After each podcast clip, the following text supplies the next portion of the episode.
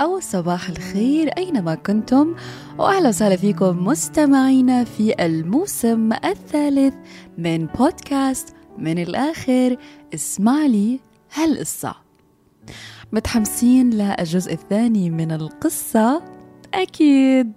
وأنا بعرف أنه القصص موجودة على يوتيوب وجوجل وغيره بس بكل ثقة. وتواضع. بحب أحكي لكم إنكم ما رح تلاقوا نفس التفاصيل والتحاليل اللي عندي. عشان هيك ضلكم استنوني واعملوا لي follow and subscribe علشان ما يروح عليكم أي شيء okay. okay. وصلنا للجزء الثاني من قصة علاء الدين الحقيقية واللي فيها الكثير من العبر والحكم. واللي زي ما حكيت أنا مستغربة كتير ليش ما انعرضت بالشكل الحقيقي. ولكن في نهاية القصة هناك عبرة. أتمنى أن نتمسك بها طوال أيامنا وسنيننا القادمة لأنه مش رح أحكي قد تكون المعجزة لحياتك بل هي حتما المصباح السحري للمعجزات. وهناك تكمن ال morality. okay. في الجزء الأول تكلمت عن المعجزة التي حصلت في قصة علاء الدين الحقيقية وإنه ما طمع لا في مال ولا بنون ولا عرش وأنه تمنى أنه يطلع من ظلمة الكهف ويكون عند والدته. وبسبب القناعة والتجرد من الطمع رغم وجود تحقيق الأمنيات اللامحدودة. رجع لبيته ولقى الثراء والغنى وبين ليلة وضحاها أصبح علاء الدين أمير الأمراء. حمد الله كثيرا وأصبح أغنى أغنياء الأمراء في الصين. وفي يوم من الأيام كان هناك حفل لتتويج أحد الأمراء في الصين. وحضر علاء الدين برفقة والدته وطبعا الجميع كان مذهول بطلة وجمال وهيبة الأمير علاء الدين. ولكن علاء الدين ما التفت. وما انعجب إلا لشخص واحد. طبعا كلكم رح تفكروا وتقولوا الأميرة ياسمين بس ياسمين ما كانت موجودة. ياسمين كانت بالأفلام والكرتون والكتب المفبركة للقصة. علاء الدين أكاد أن أجزم إنه عاشق وتعلق وانفتن من أول نظرة لفتاة اسمها بدر البدور واللي هي ابنة الإمبراطور. بس اللي ما كان بيعرفوا علاء الدين إنه بدر البدور كانت متزوجة. دائما في ولكن. ولكن مع الأسف علاء الدين تخلى عن مبادئه.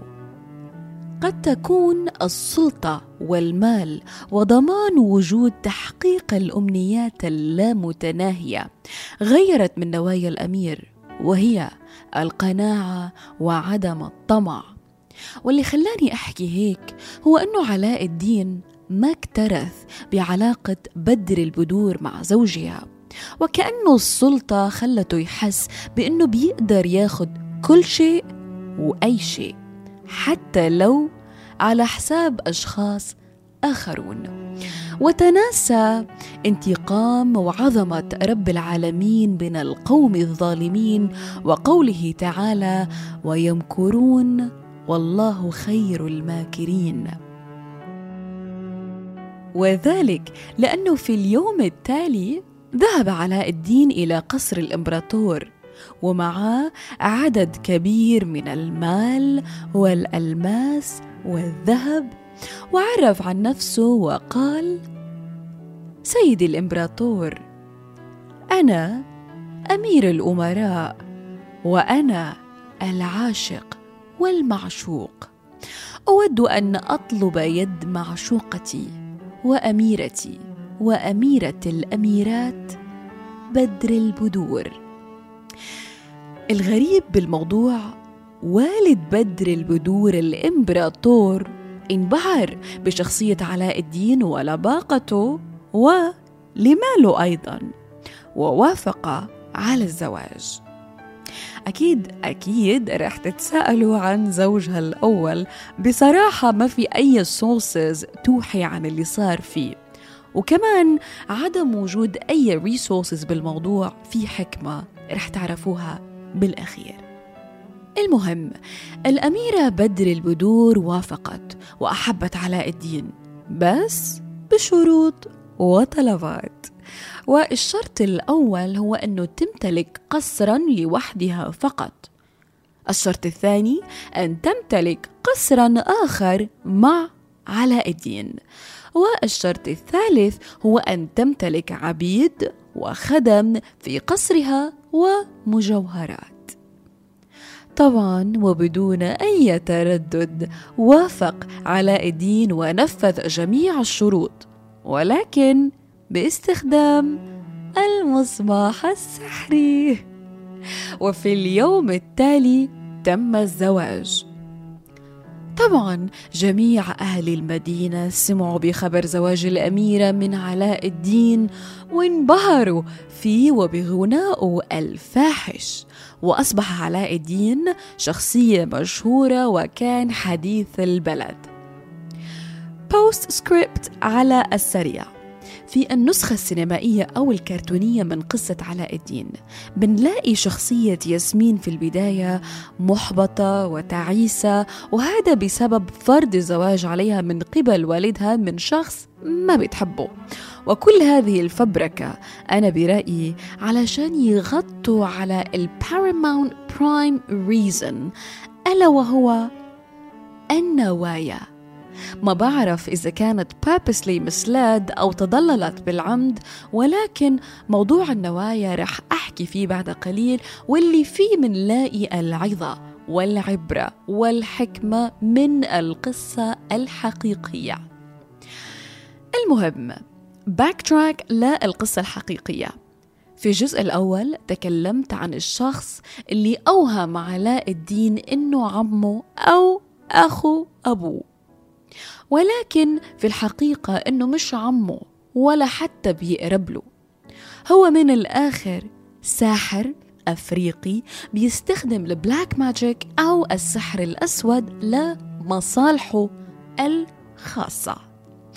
ولما سمع بخبر وجود رجل غني في الصين على طول عرف إنه علاء الدين. جمع الساحر أغراضه وسافر للصين وتنكر بملابس تاجر. وأقنع الساحر أهل المدينة أنه تاجر مصابيح. وسألهم عن آه، قصر الأمير الجديد اللي هو علاء الدين. وبالفعل قدر إنه يوصل. وفي نفس اليوم قدر إنه يوصل للقصر. بس مع الأسف ما كان في القصر إلا الخدم وبدر البدور. وسأل أهل القصر عن غايتهم في تجارة المصابيح الحديثة. سمعت بدر البدور التاجر وتذكرت أنه علاء الدين عنده مصباح قديم. وحبت إنها تفاجئه وتجيب له الأحدث ولكن شرط التاجر اللي هو الساحر إنها ما تدفع بل بالمقابل تعطيه القديم بالجديد. والمسكينة بدر البدور ما كانت بتعرف إنه مصباح علاء الدين هو مصباح سحري.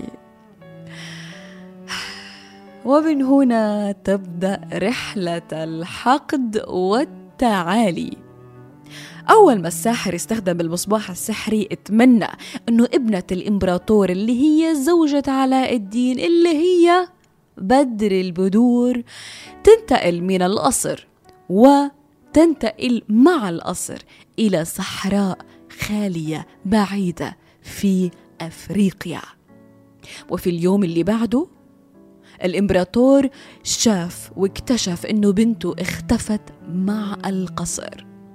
وأول شخص اتهمه هو علاء الدين وقال له بدر البدور ابنتي الوحيدة وكانت أمانتك وكانت أميرتي وأميرة الأمراء سحرتها وخنت الوعد والعهد الذي كان بيننا وعقوبة السحر يا علاء الدين والخيانة في مدينتي هي الإعدام. أمر طبعا الإمبراطور بإعدام علاء الدين في نفس الليلة. ولكن بدأ علاء الدين بالبكاء وقال يا سيدي ويا ملك الملوك أعوذ بالله من أن أكون ساحرا أو خائنا. أخشى على بدر البدور من نفسي فكيف لي أن أؤذيها؟ رجاء يا سيدي رجاء. امهلني. أربعين يوما فقط. وأنا أعاهدك يا سيد الملك أمام الملا بأن أردها سالمة بين يديك. ولأنه علاء الدين كان له مكانه عالية عند الإمبراطور وافق على طلبه ولكن دون أن يزداد يوما. طبعا علاء الدين. ما خلى مكان. دور على بدر البدور في المدينة بين البيوت بين المحلات في الصحراء في البحر في كل مكان تقريبا. ومع ذلك ما لقاها علاء الدين تجرد من سلطانه في هذا الوقت وحس نفسه ضعيف مكسور. ويائس وإنه كل اللي كان فيه فجأة طار. حبيبته قصره ماله سلطته حياته كل هذا أصبح على الحافة. قرر علاء الدين أن يلتجئ إلى ملك الملوك. رب الكون ورب المستحيلات. رفع يده إلى السماء وقال ربي ورب السماوات إنك لا تخذل قلبا لجأ إليك. أخرجني يا الله من حلق الضيق إلى أوسع الطريق. يا رب انقذني أنا عبدك الضعيف. وزي ما صار في ظلمة الكهف. حك علاء الدين الخاتم الذهبي بالغلط. وظهر جني مختلف غير عن اللي طلع له أول مرة. توسل من الجني إنه ياخده عن بدر البدور ويردها لإله. وبالفعل الجني نفذ الطلب. شاف علاء الدين بدر البدور قاعدة لحالها في وسط الصحراء. سألها عن اللي صار وحكت له إنه الساحر تنكر بهيئة تاجر وخدعها وأخذ المصباح السحري منها.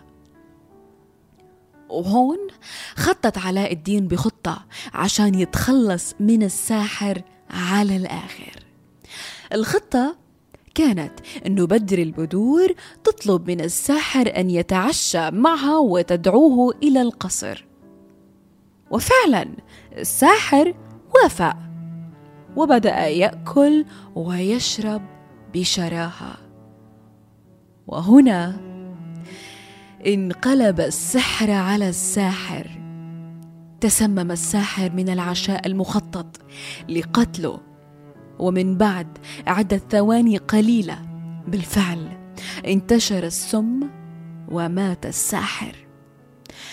علاء الدين أخذ المصباح السحري اللي ما كان بيفارق الساحر وتمنى على السريع رجوع زوجته والقصر لموقعهم اللي كانوا فيه اللي كان في الصين.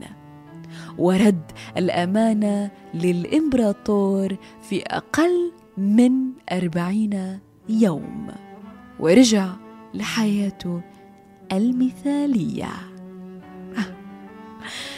هون بتنتهي القصة الحقيقية اللي فيها كتير تشابه أنا برأيي في القصة المفبركة ولكن ما تجسدت وما تمثلت بنفس الطريقة اللي فيها العبر والحكم اللي موجودة في القصة الحقيقية